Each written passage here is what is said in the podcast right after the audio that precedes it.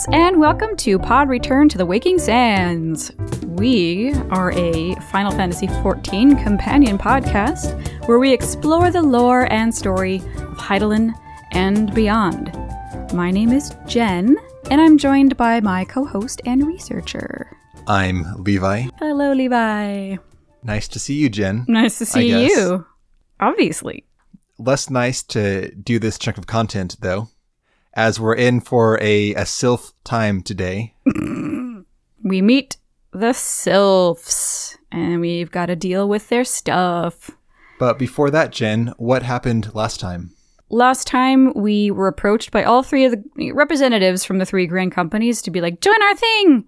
You're amazing! Oh my god! But before we chose, we had to go around to the three main city states and listen to the uh, the remembrance speeches from um, their respective leaders. Uh, we met Alphinaud and Alisaie, who would, well, Alphinaud would kind of summarize the trials and tribulations that each city state was experiencing at the moment and why our help would benefit them the most there was a, a downed uh, airship and we had to go uh, fight off some imperial soldiers and that's where we met biggs and wedge some um, Garlond Ironworks engineers So, after all that business, we get a call on our brand new link shell being asked to pray return to the Waking Sands. oh my god he said it ah you said it you said it perfect So we head back there, and we are going to go and report to Minfilia. However, if you decide to detour into the storage slash gathering room before you go into the solar, there are a lot more people there now.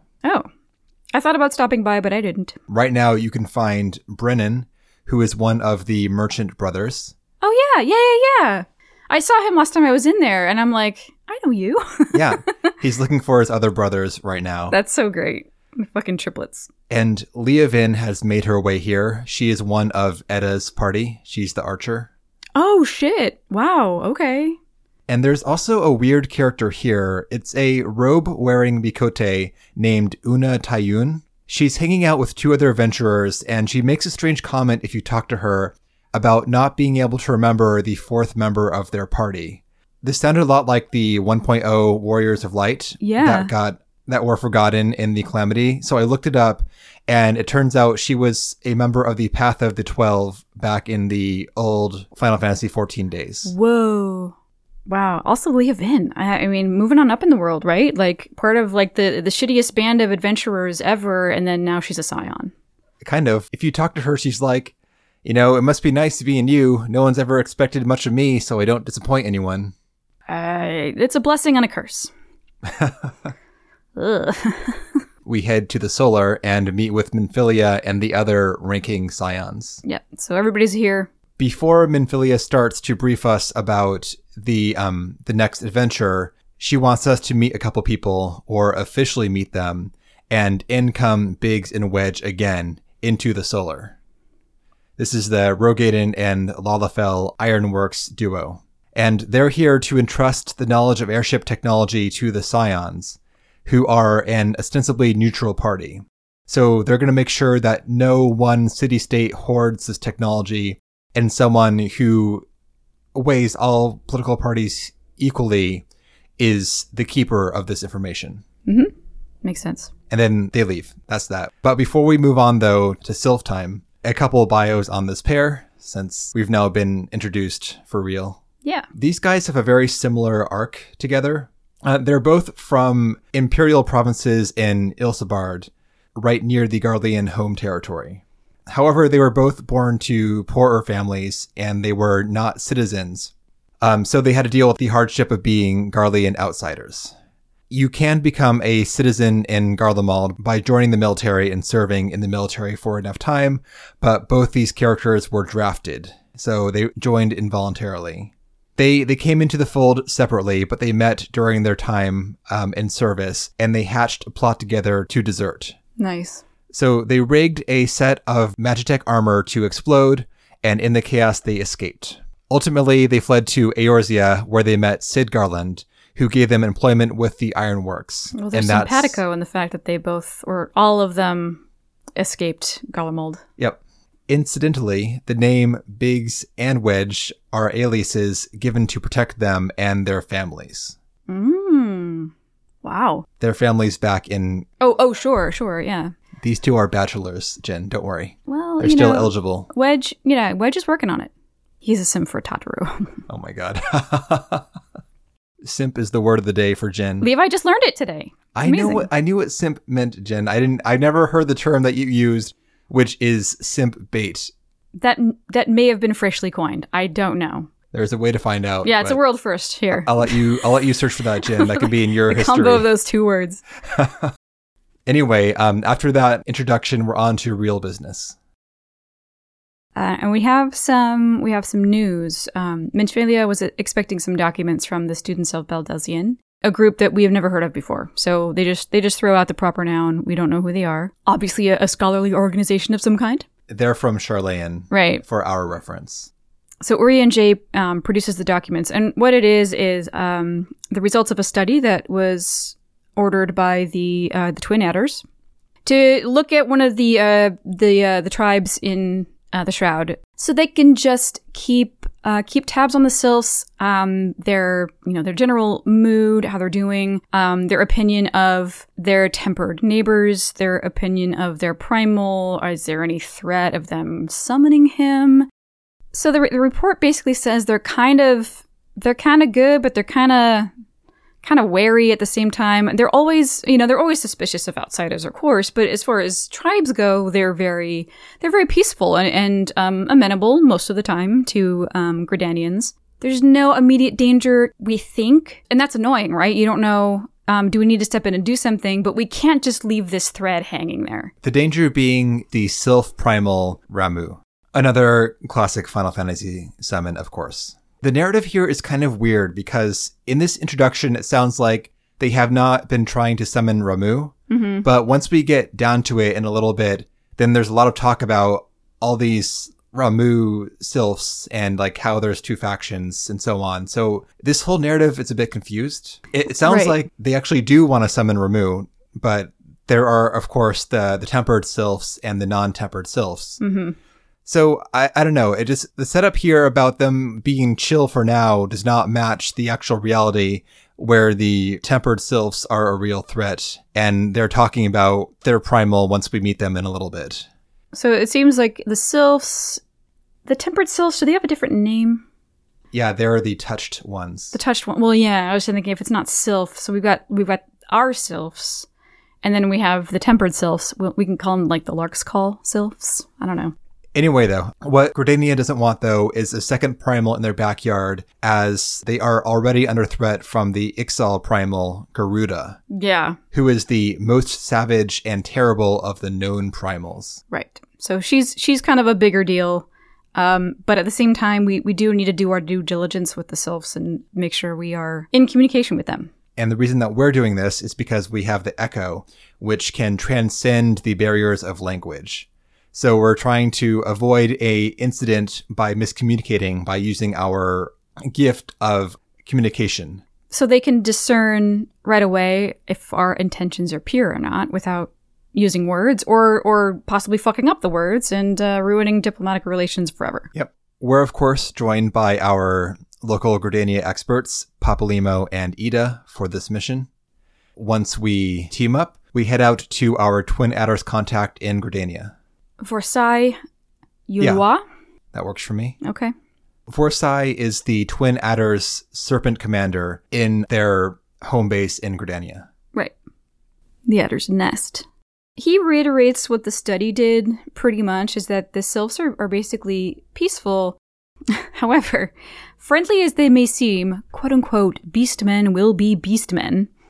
That is a not that is not a um an, an appropriate mindset, I would say. Well, also, though, he follows that by saying that one option they're considering is a preemptive attack against the Sylphs to make sure they don't summon Ramuh. Oh, that's like the number one way to get them to summon Ramuh. Are you fucking idiot? This guy seems to be lacking some some tact here. right. Well, good thing the scions are of here. that, when we approach him, he's talking to himself out loud, like in the open, about him going to meet a Scion's contact in a few minutes. And this is supposedly a secret organization that, you know, has a secret headquarters and, a- and a whole network of people who they're trying to keep safe from public notice. And he's just talking about it out in the open for any fucking asshole to come by and overhear. Yep. Anyway, this guy is not a winner so far. Uh, yeah, his his opinions of beastmen are problematic. But um, so the Scions are here to make sure he doesn't get involved, um, and we are to act as impartial liaisons on behalf of the Adders and to determine the Sylphs' intentions or whatever their feelings toward the tempered Sylphs, their next door neighbors in Larkscall. But before we go, we are encouraged to stop at the Hawthorne Hut to get a little crash course in Sylphic etiquette, which is apparently a little confusing. Um, because the Sylphs are so wary of outsiders, um, especially now that the Empire has been spotted in the Shroud, we really need to nail down that etiquette so we don't fuck this up. This crash course is going to be more crash than course, though. It's a little disorganized. People are trying though. we end up talking to like six people to get some sort of cobbled together idea of what we should be doing. Um, and even then, it's not enough. But whatever, we got to start somewhere. So the Hawthorne Hut is a wood cabin in the middle of the East Shroud area, like the open forest area. East Shroud also has a bramble patch to the north that's full of trants and boars and bats. And then there's a huge sylph wilderness to the northeast of the Hawthorne Hut. Yeah, scary, scary out there. The hut is presided over by one Rolf Hawthorne. Yeah, and he doesn't look a day over twenty-seven, but apparently he is the patriarch of the entire Hawthorne family. The Hawthorns are, it seems like a local clan kind of that Yeah, administrates the area. Yeah, they they they monitor um you know the uh, the settlement there and they also run the honey yards. Well, they were known as the Scourge of the Mountains back in the day. Oh yeah. I mean Rolf was a uh, a, a decorated adventurer in his day, which is why we're here to talk to him because he's he's had a lot of experience with the sylphs, especially living in this area for, you know, however many decades. But first, though, we check in with Ameline, who is the Twin Adders contact at the Hawthorne Hut. And he says, This guy over here is Rolf. He's forgotten more about sylphs than I'll ever know. This is this this becomes very true. Ameline doesn't know shit about sylphs, apparently, because neither does Rolf. Like it, no no no, literally he's forgotten all of it. So Yes. when we ask him he's like, "Oh, the sylphs, let me tell you about the sylphs." Shit. You know what? I forgot. Try asking some people around town. I've been telling them my stories for years. I'm sure they remember. Like, all right, all right, dude, here we go. We seek out three people around the settlement to give us, you know, do you know do you know anything? Like what is what has Rolf been telling you all these years about the sylphs? And what we learn is one, don't underestimate them. Two, don't give them food. They photosynthesize, apparently. And they are tricksters and little jerks, according to one person. And if you tell them to stop, it'll just encourage them. Yes, I'm we're getting heavy Fae vibes here. Yes. Maybe they're gremlins, you know, don't feed them. Uh we bring the news back to Rolf and he's he does a little dance, like, I remember the, the I remember jig. Doing the jig reminded him that you, you gotta dance for them. When you first meet, you greet them with a little dance. Um, and it is a it's a time honored greeting within the sylph culture. And don't you dare show up empty handed. Um, you sh- you you should bring them a. Uh, I don't remember that either. Um, go talk to my wife. So his wife, Rosa, is out in the Fullflower Comb. This is the western section of the East Shroud. It's full of bee boxes. She tells us that milk root would be a great gift for sylphs. This is an intoxicant for them, so it gets them drunk. yeah, it's a hallucinogen for us, and and just basically shots for them. We can get a milk root from an ochu, which is a plant monster. Plant monster. She gives us some syrup to pour on a nearby tussock, and out pops one. Mm-hmm. It looks like one of those the fortune paper things with the four corners. Oh, when you do your little hands like one, two, three, four, Yeah. and then you you you point to one of the interior flaps and up, and it says, "You're gonna marry Johnny Buttons." It's like that, but and then and then you're gonna be like, ew, no, do it over again. One, two, three, four, five. Oh man, oh man, we did that all the time. Anyway, we, we kill it and we take the root back and return it to Rolf. After those errands are done, which take far longer than it sounds like here, we take our route and head out for Little Solace. which is a kind of like a temporary camp set up outside the Sylphwood. This is where the non-tempered sylphs have fled to to escape the tempered ones. Yeah, they took over their normal home, really. And Lark's Call, if it weren't overwhelmed by the tempered sylphs, would just be a gorgeous place for them to live. And it's a shame that they've had to, that they were, um, you know, chased away.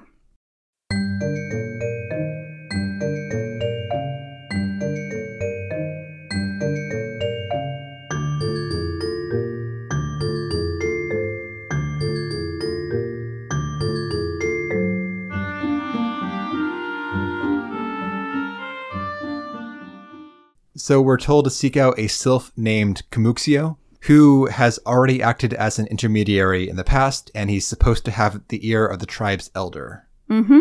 We're also given a letter from the elder Seedseer that vouches for us and states that Gridania wishes to maintain good relations with the sylphs. Yeah. So lots of lots of powerful things in in our in our uh, kit right now. There is a weird conflict. Um, I was, of course, doing research for this ahead of time, and the Encyclopedia Eorzea talks about how sylphs have no real form of leadership, and even though there's an elder, they can't tell other sylphs what to do. But then when we get down to it, the elder's word is law, and no one will talk to us in just a minute because the elder has told them not to. So, anyway, I mean, they're really hedging their bets, aren't they? They can they can uh I mean, they can cherry pick their their approach, I guess. sure. Um so with our our milk root, our missive from Kan-E-Senna, and our little dance ready to go, we approach Kamuxio. in Little Solace, which is a collection of living tree houses and brightly colored tents. which the fabric of which they weave themselves. They're very talented weavers. So in this world, sylphs look like little people made from leaves. They have a pair of leafy wings and twiggy feet. And they're all essentially identical and uh, non-gendered. That's so not true, actually. I mean, there there are vague allusions to what we would consider gender. Well, what but um, they they do have two genders. One of them is asexual, and one of them is reproducing. So there are like the the males who will make bulbs that will hatch into future sylphs, and then there are the quote females who cannot reproduce but who are good at magic. Interesting. And the reason being, all the energy that they would have taken into reproduction can be retuned towards either manipulation. Interesting. So they yeah, so they just they reproduce asexually Yeah, they drop bulbs left and right. because most of the time it is not clear just from outward appearances if they're, you know, female or male, whatever. So, and they're they're really really adorable with their little leaf dresses and so I mean it's like it's it looks like clothes but it's literally just like their body. Yeah. um they look they're very fragile. And because every A Realm Reborn beast tribe has to have a speech affectation, these ones are all about ones. This one, that one, dancing one. Yep, it's not me, it's not you, it's it it's a like an adjective and cold ones. A one that isn't cold is not a one at all. Watch out for those warm ones. this form of communication is going to break down really quickly as the speech becomes pure gibberish sometimes with all the ones that get dropped. It's a it's it's a eh, it's not really easy to read. No, and they have proper names. It's not not like they are some sort of nameless alternative identity society where there's some sort of other form of self. They they have their own unique identity and their own name. So there's no reason to drop fat ones all over the place. Oh my god. So anyway, it's just it- it's one more beast tribe that is Little- hard for me to read because of Yeah. the just a little cultural quirk. yes. Um Anyway, moving on. So we go to meet uh, Kamuxio, and he dismisses us right away because we didn't immediately dance. But we fixed that. He won't speak to a walking one, yeah, but maybe a dancing one. Aha! Well, I got your little dance right here.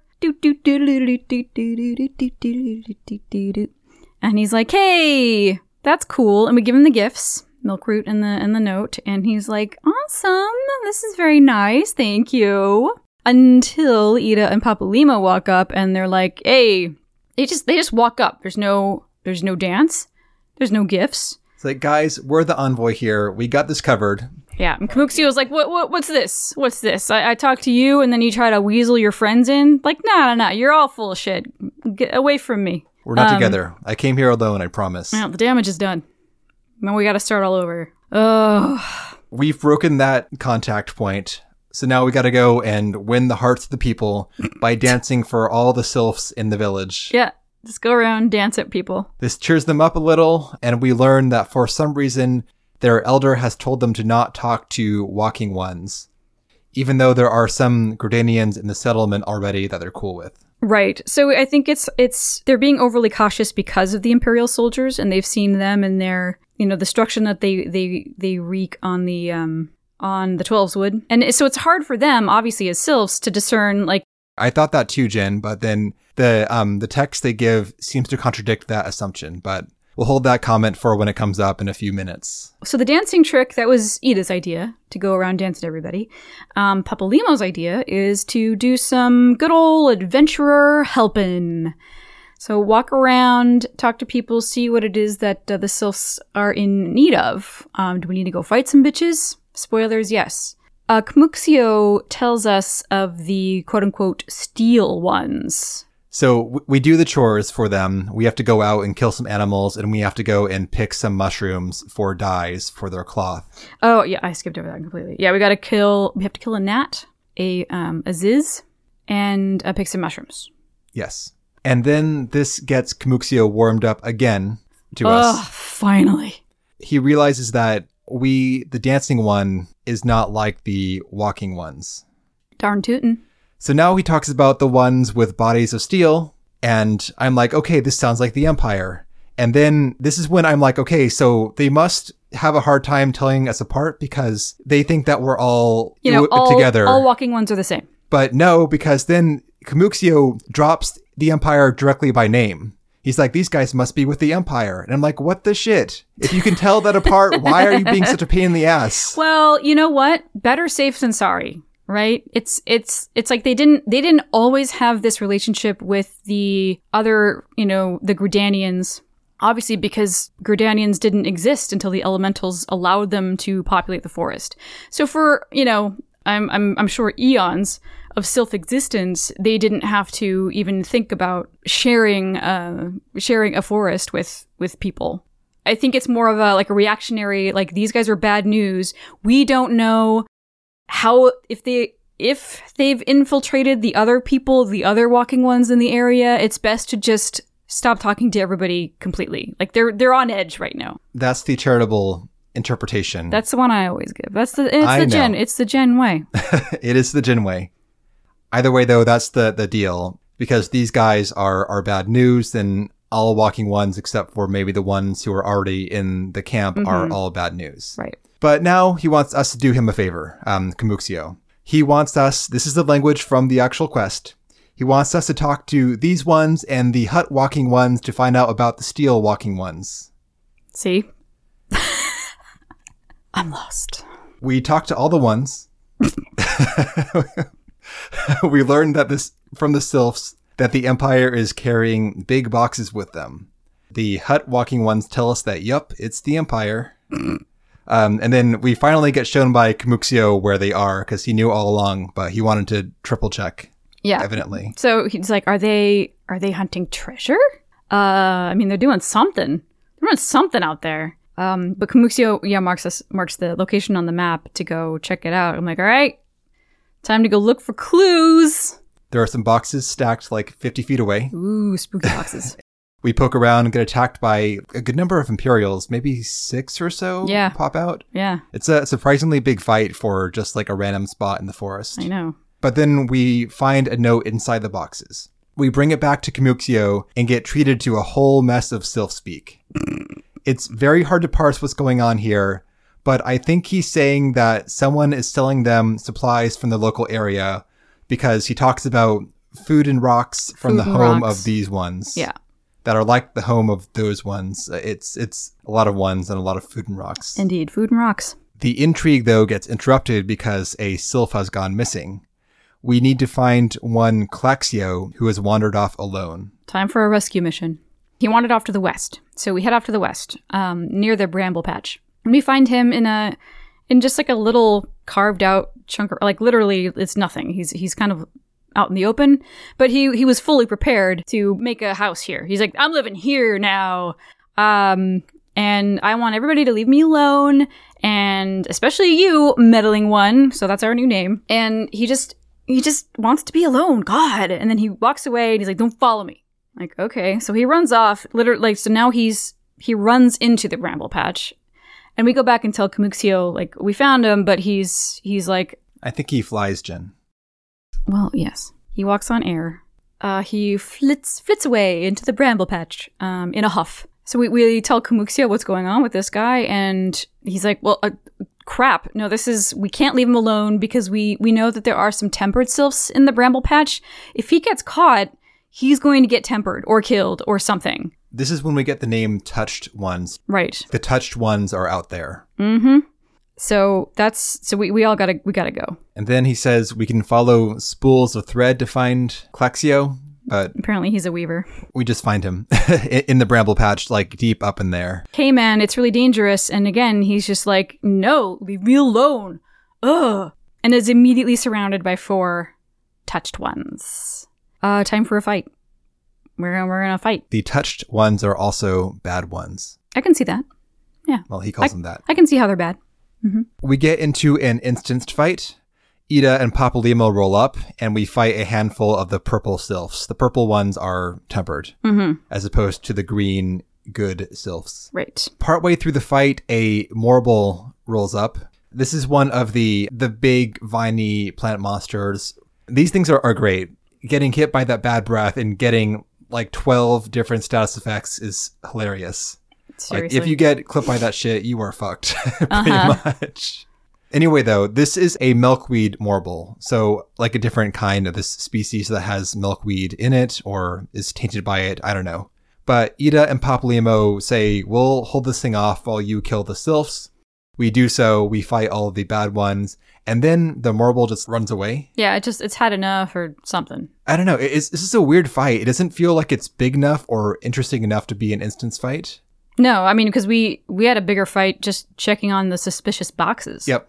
The morbol was was extremely tanky, so it was clear that I'm like, this isn't. We're not gonna we're not gonna kill this thing. Something else is gonna happen. That's and that's what what happened. Yda and Papalimo got it down by 10% for me.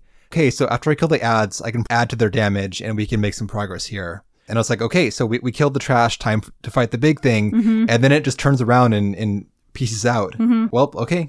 It's just there to to be a distraction. If they had done a similar trick earlier on when they had um, Yda and Papalimo in the introductory Gridania quests, it would have been a lot better. Oh yeah. give them a real thing to do, you know?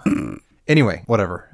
After we beat down and chase off all those enemies, Kamuxio now shows up in the bramble patch to admonish Claxio. Claxio has a a moment here, uh, a moment of vulnerability, and admits that they were just afraid. Um, they saw the sylphs and their dealings with the Gridanians, and they they were worried that the the communication was becoming more frequent and that the sylphs were relying too heavily on the Gridanians and were they were kind of like losing their way really as sylphs. So he was terrified of what that could possibly mean for the future and was terrified that it would make them more vulnerable to the touched ones and he just generally the only thing he could think to do was just run away from all of that. He says that he thought we were tempering the little Solace sylphs like Ramuh did the touched sylphs because we were changing their ways. Yeah, he was just really afraid and didn't know how to deal with those feelings. So, hey, you know what? Thanks for being honest. Thanks for communicating those feelings. Um, and now we can uh, we can address those concerns. So that's all the sylph business. We head back to Little Solace. We can finally talk to the Elder One, except wait, Kamuxio tells us that the Elder is missing. He's like, "Hey, remember when I told you that you could talk to the elder?" Yeah. So the elders kind of like missing a little bit, and we don't know where they are. So you might want to ask around. This kicks us back to Gridania, where we go and report to Serpent Commander Vorsaile, and he's going to get all hands on this. Um, we need to find this elder before the tempered sylphs do. Yes, this leaves them ec- extremely vulnerable, and this affects everybody in the area. Like we gotta we we gotta be on top of this. So Vorsaile is like, I'm gonna have some sharp-eyed serpents out there on the lookout. Go to Bent Branch Meadows, get the Wood Wailers in on this as well, and we do. We get we get all the people involved. Go to Bent Branch, drop off a message, and then go see Buscarron. Mm-hmm. The the Bent Branch is like a really quick drop off. Hey, Sure. It's just we we go. We, we we tell the serpents, we tell the Wailers, and now we're telling Buscarron. Buscarron we met during the Archer quest line. He is the former Lancer who now owns the tavern in um in South Shroud called Buscarron's Druthers. Mm-hmm. The dream of the retired adventurer or military Oh, yeah. man is opening up your own tavern. Making his own mead. Yep. We inquire about the missing sylph, and he says, yes, there has been a sylph lurking around. No idea if it's your sylph, Right. but you're in the area, so why don't you do some errands for me and we'll see what happens. And that's it, folks. yep. So that's yeah, that's where we're gonna um cut this particular uh, series of quests off before we pursue the Elder in earnest next time.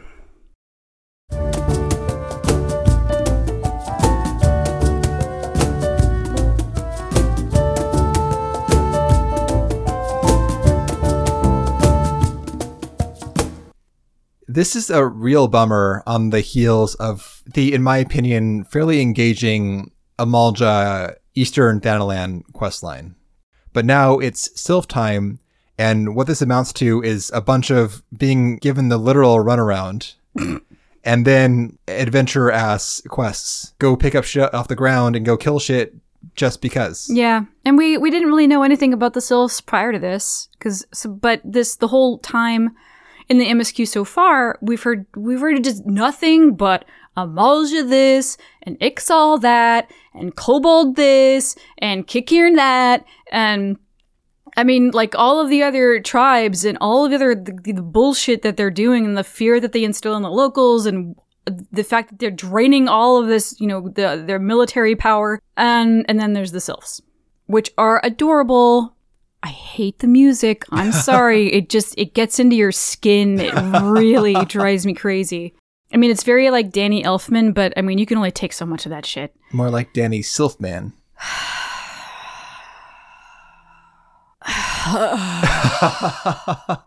They're immediately like kind of annoying, but that's the expectation is that they they're not they're not really easy to engage with. Um, Counterpoint, I know that A Realm Reborn and more recent content are leagues apart, but we know this can be done well. mhm. This setup.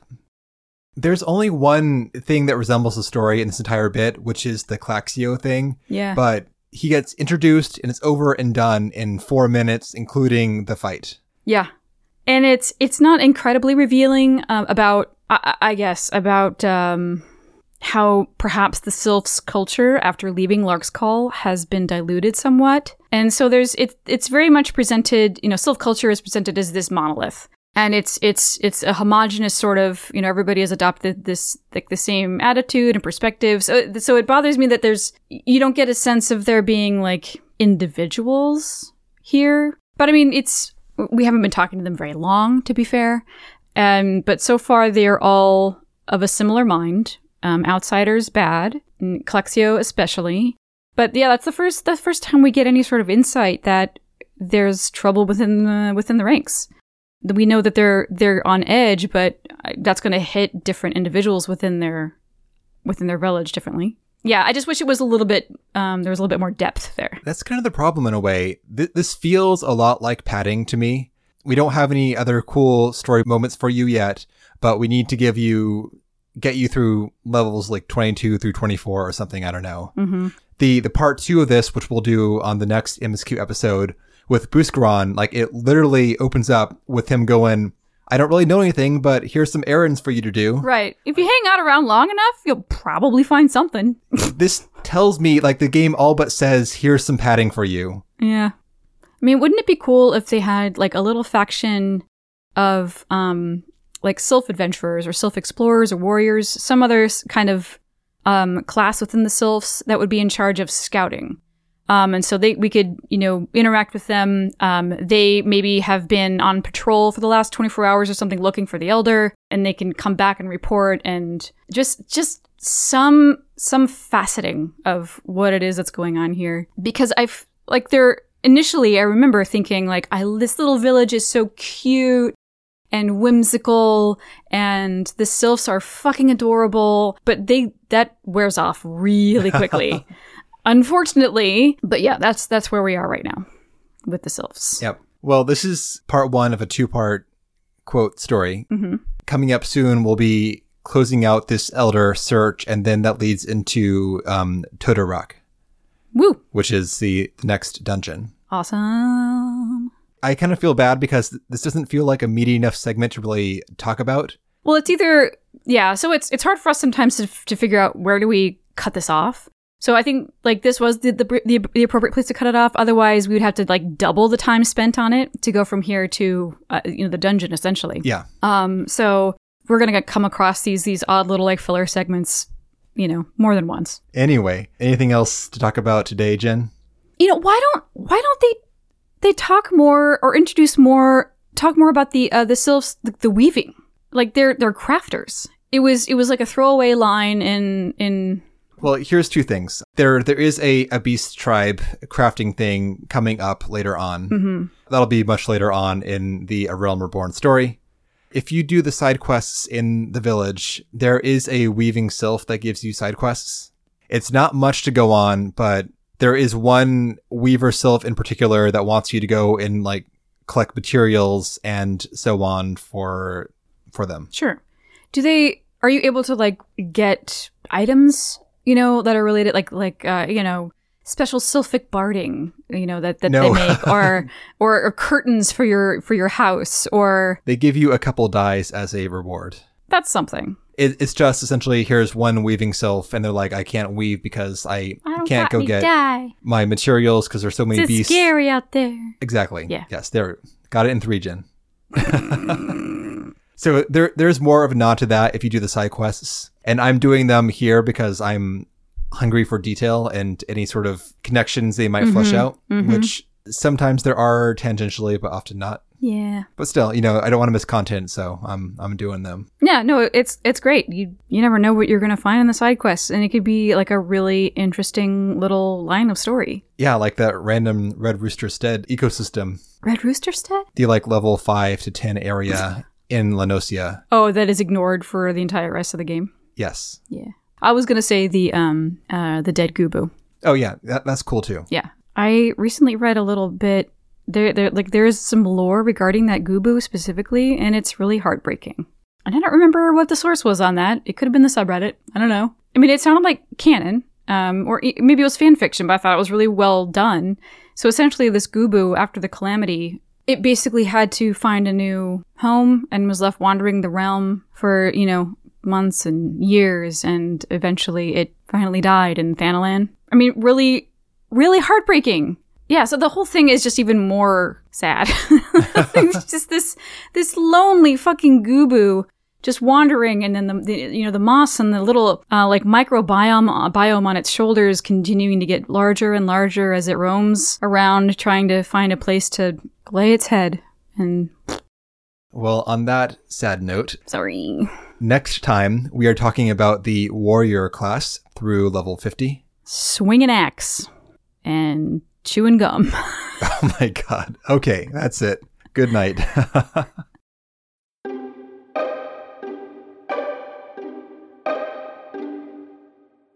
Well, that'll do it for this episode of Pod Return to the Waking Sands. Thank you so much for listening. We hope you enjoyed the episode. Uh, if you would like to get in touch with us, you can. You can email us at podreturnffxiv at gmail.com or via Twitter at Pod Return. And we will see you next time.